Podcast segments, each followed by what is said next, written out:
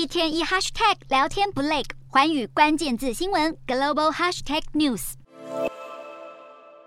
美国其中选举最后冲刺，两党候选人马不停蹄拉票，却传出亚利桑那州共和党籍州长候选人雷克五号晚间收到装有不明白色粉末的信件，不得不缺席部分活动，竞选办公室也一度暂时关闭。根据当地媒体报道，FBI 正在调查粉末的成分和来源，而凤凰城警方则表示没有接获人员受伤报告。虽然这起事件没有造成实际伤害，但先前才发生联邦众议院议长裴洛西的丈夫保罗遭铁锤攻击的事件，令人担心美国的政治暴力问题升温。电视主播出身的雷克说话直接，选战风格咄咄逼人。获得前美国总统川普背书的他，猛烈批评所谓的假新闻，支持川普没有根据的二零二零大选舞弊阴谋论，也不愿明说，要是八号败选，是否会尊重选举结果。